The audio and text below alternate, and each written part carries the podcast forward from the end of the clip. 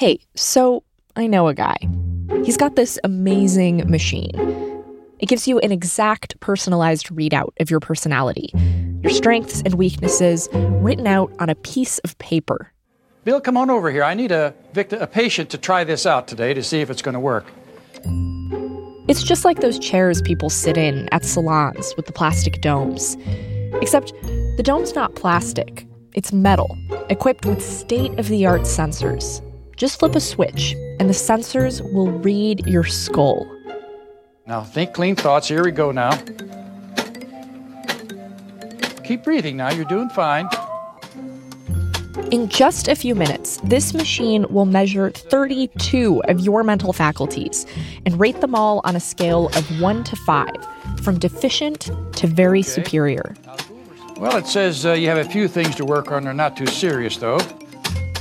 Everything from your individuality to self esteem, ambition, faith. And uh, your faith is way too high, Bill. Be careful you're not swept off your feet by some evangelist. Now, that's an overview of your person.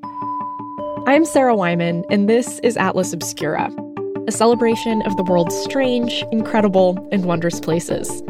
Today, we're trying out the miracle cures of the Museum of Questionable Medical Devices in St. Paul, Minnesota. It was maybe the world's largest collection of fraudulent, nefarious, or otherwise ineffectual medical machinery.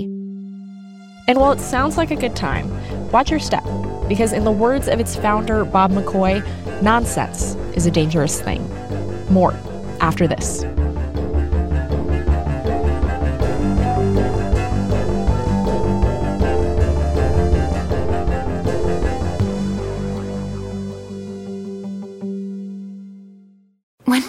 Last time I took a road trip? How many national parks could I hit in two weeks? What about hotels? Wait, hey, Erica, how much am I spending on travel? When your questions about life turn into questions about money, there's Erica, the virtual financial assistant to help you spend, save, and plan smarter. Only from Bank of America. What would you like the power to do? Erica is only available in the English language. You must download the latest version of the mobile banking app, only available on select mobile devices. Your chat may be recorded and monitored for quality assurance. Message and data rates and additional terms may apply. Bank of America and a member FDIC. If you're looking for a place where the wide open skies and the towering mountains inspire you to find an untapped part of yourself, you might want to take a trip to Wyoming. It's a place where bold, curious spirits forge their own way on all types of adventures. There is no shortage of iconic, expansive landscapes out there. You can discover breathtaking hikes, stunning state parks, authentic Western culture, and other historic sites, along with the tales of famous outlaws like Butch Cassidy and pioneers like Buffalo Bill Cody. The truth lies west. Discover yours at travelwyoming.com.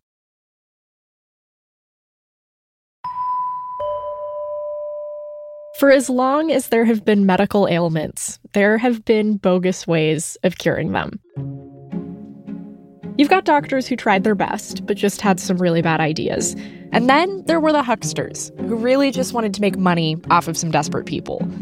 Bob McCoy was fascinated with all of them. You know, he's one part scientist, two parts carny. Heather McCoy is Bob McCoy's daughter. My dad loved an oddball. He loved a freak. And so he just had a knack for making friends and connections with outsiders. Bob was a little bit of an oddball himself, a really fascinating, funny guy, but also kind of hard to pin down. Before he founded the Museum of Questionable Medical Devices, he started out as a soap salesman. Yes, Procter and Gamble. So we learned how to make a sale. He was also an atheist who was licensed to perform weddings. He performed a lot of gay weddings in the 70s, um, which, of course, unfortunately had no legal standing. And Bob had this more serious, kind of morally righteous side to him, too. In the 1960s, he ran an underground abortion referral service out of his house. Heather remembers him taking calls during dinner from women who were bleeding out after botched procedures. He tried to get them help and access to safe and legal abortions from doctors in Canada, Mexico, and Japan. He was very, very strongly motivated by empathy for people who were suffering. That was a, a strong motivator for him in terms of the, you know the education angle of the museum. The museum's roots go back to the mid 1960s. Bob stumbled upon a guy who had a bunch of phrenology machines in his garage, and he needed to get rid of them fast. The whole family was livid. The father had sold all of his stock in a burgeoning company, Minnesota Mining and Manufacturing, 3M, sold all his stock in 3M to invest in these phrenology machines because phrenology was going to be the wave of the future.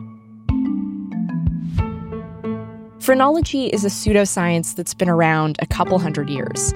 The idea, in a nutshell, is that a doctor can get a sense of your personality by feeling around the dents and bumps on your head. And they designed machines to do that, like the one we talked about at the beginning of this episode. The phrenology machines Bob bought in this man's garage were from the early 1900s and the 1920s. The machines did not work.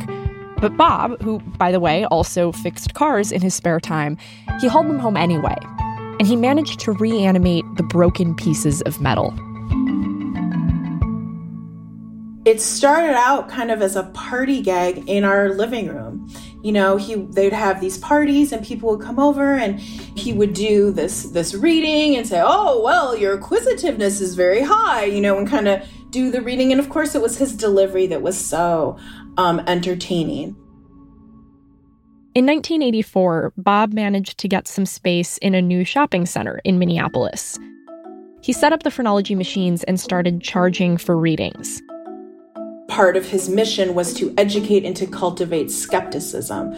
The huge, massive irony is that at the museum, he was so good at doing the phrenology readings that people would people say it's true it's real. You you've completely ca- encapsulated who i am. And he's like no i am trying to show you that you know you can just you know you can read a person on the spot. You can read their intentions and what they want to hear. And, and you know he was a master at that.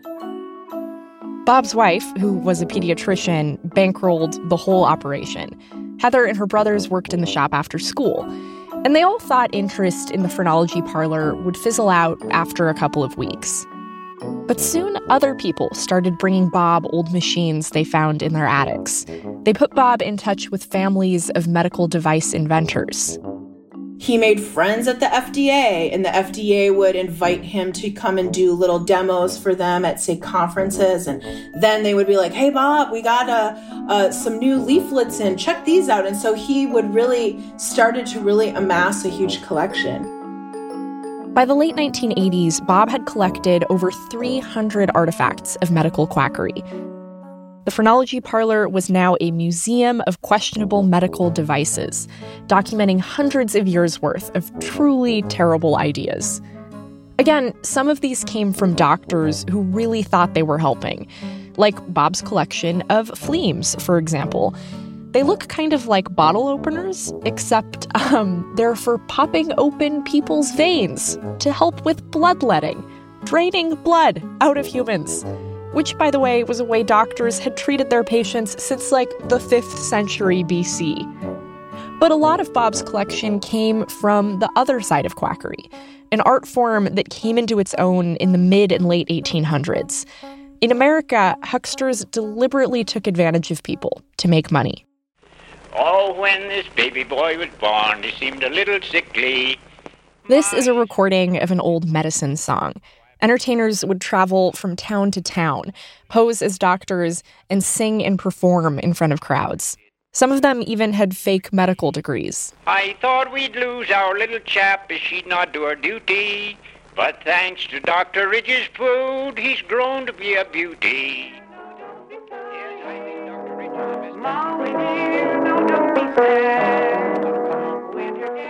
By the 1900s, this showmanship and the big promise of miracle cures had evolved from traveling medicine shows to product lines, with companies and advertising budgets behind them.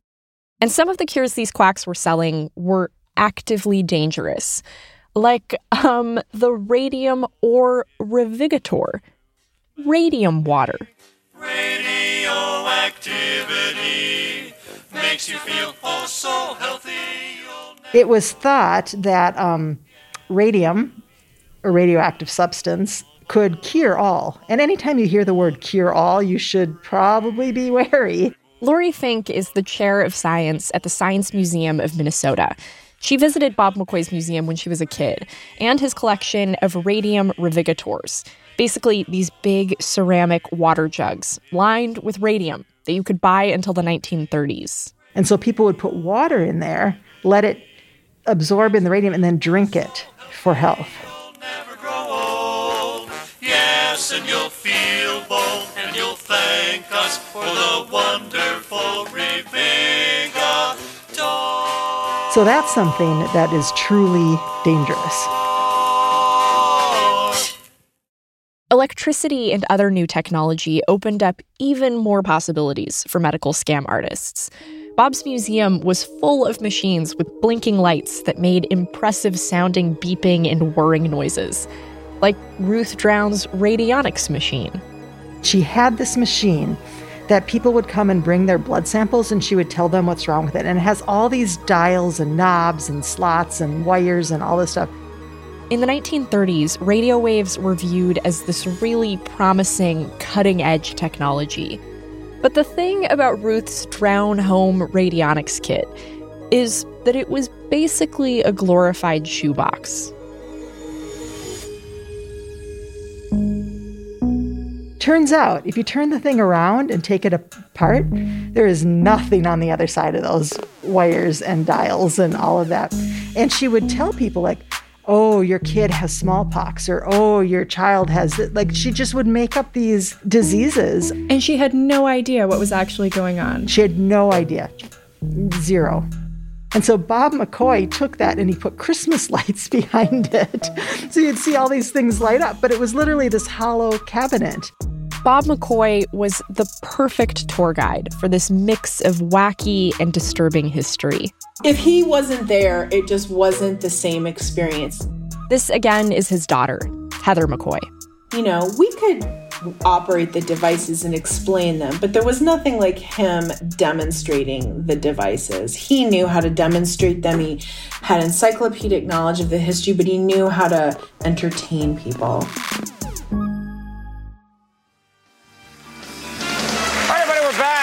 We found my next guest in this book right here, Offbeat Museums. This gentleman is the curator of the Museum of Questionable Medical Devices. In the late 80s and 90s, Bob and his collection of quacks became this recurring feature on late night talk shows. Uh, he's here tonight with an assortment of medical devices that will at once amaze, entertain, and inform you. Please welcome Robert W. McCoy. Mr. McCoy. He was able to stay kind of in character and wasn't phased by it, and he was inv- invited back on many occasions. Now, this is actually measuring your head and rating your character one through five. Yeah. One being deficient, five being superior. I see. Are we done? No, it's still running. Just sit tight. Uh, it, can it do anything about the part in my hair? Well, uh, we can give it a Marcel wave if you'd like. Oh, Marcel wave. All right, just, just get You can tell from watching these clips that Bob was clearly in on the joke. He knew that these weird and misguided devices were funny to talk about and look at. He was very careful not to denigrate the people who had been swindled or victimized in some cases. You know, they were in many ways a cautionary tale for him. And he had a sense of respect for those people. And uh, I am proud to say was not laughing at them and he did not attack misguided people. He saved his vitriol for people in positions of power, people that were victimizing and taking advantage of other people's gullibility. Around 2000, when Bob was 73 years old, he started showing signs of Alzheimer's. And in fact, the way that my mom knew that that he had a form of dementia was that he suddenly became um, un- unable to describe certain medical devices. Oh, And so she would be with him at the museum and watching him interact with visitors and notice that he was repeating the same stories or uh, was confusing s- stories. Bob's wife, Margaret, encouraged him to try and find a new home for the museum. I used to go to his museum, the Museum of Questionable Medical Devices, as a kid. So I had interacted with him then.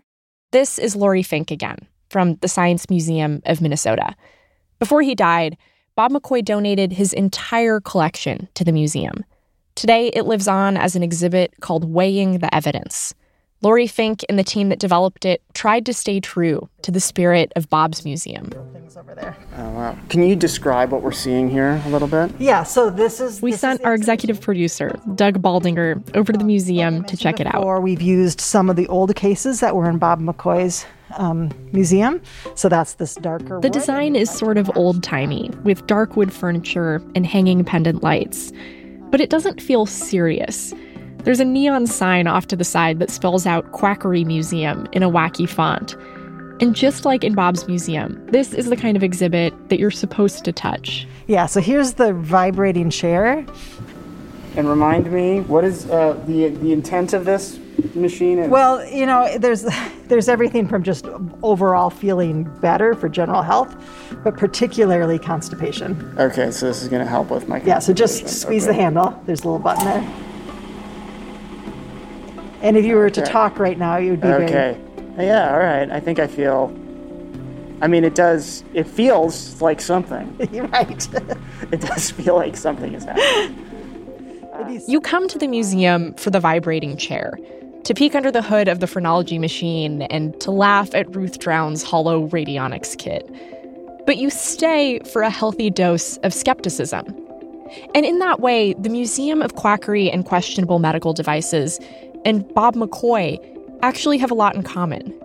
The fun is what gets you in the door. The neon sign, the weird machines, the carnival barker, it's all over the top and funny and ridiculous. But then both Bob and the museum have a deeper layer.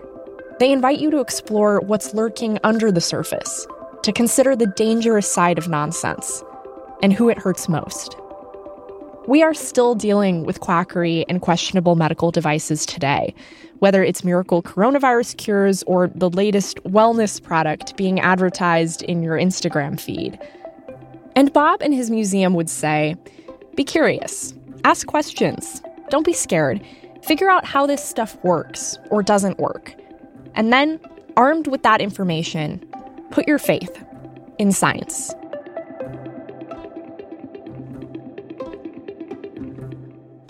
Thank you to Lori Fink, Carolyn Robinson, and Heather McCoy.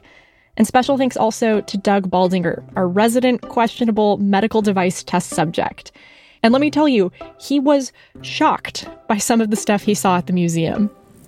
And so people use this to um, to grow their hair. To grow. Yes. Ah, um, so. For what it's worth, in the month or so since Doug touched the electric shock tube, he says his hair has grown longer. But then again, so has mine. So it's um, it looks like an electric, maybe what an electric comb might look like. The rest of our production team includes Camille Stanley, Tracy Samuelson, Manolo Morales, John DeLore, Peter Clowney, Dylan Thuris. Our technical director is Casey Holford. Our theme and end credit music is by Sam Tyndall. This episode was sound designed by Chris Naka and mixed by Luce Fleming. Our podcast is a co production of Atlas Obscura and Witness Docs. I'm Sarah Wyman. Thanks for listening.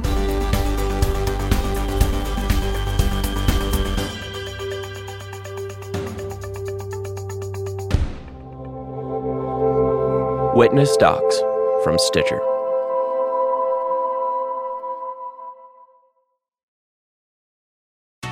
Escape to Ocean City, Maryland, and discover a place that just feels lighter, where every day feels like Saturday and French fries are a food group, where flip flops are always in fashion and seafood is always in season, where the boardwalk is bustling and the beach is right outside your door, where you can rise with the tide and feel like a kid again.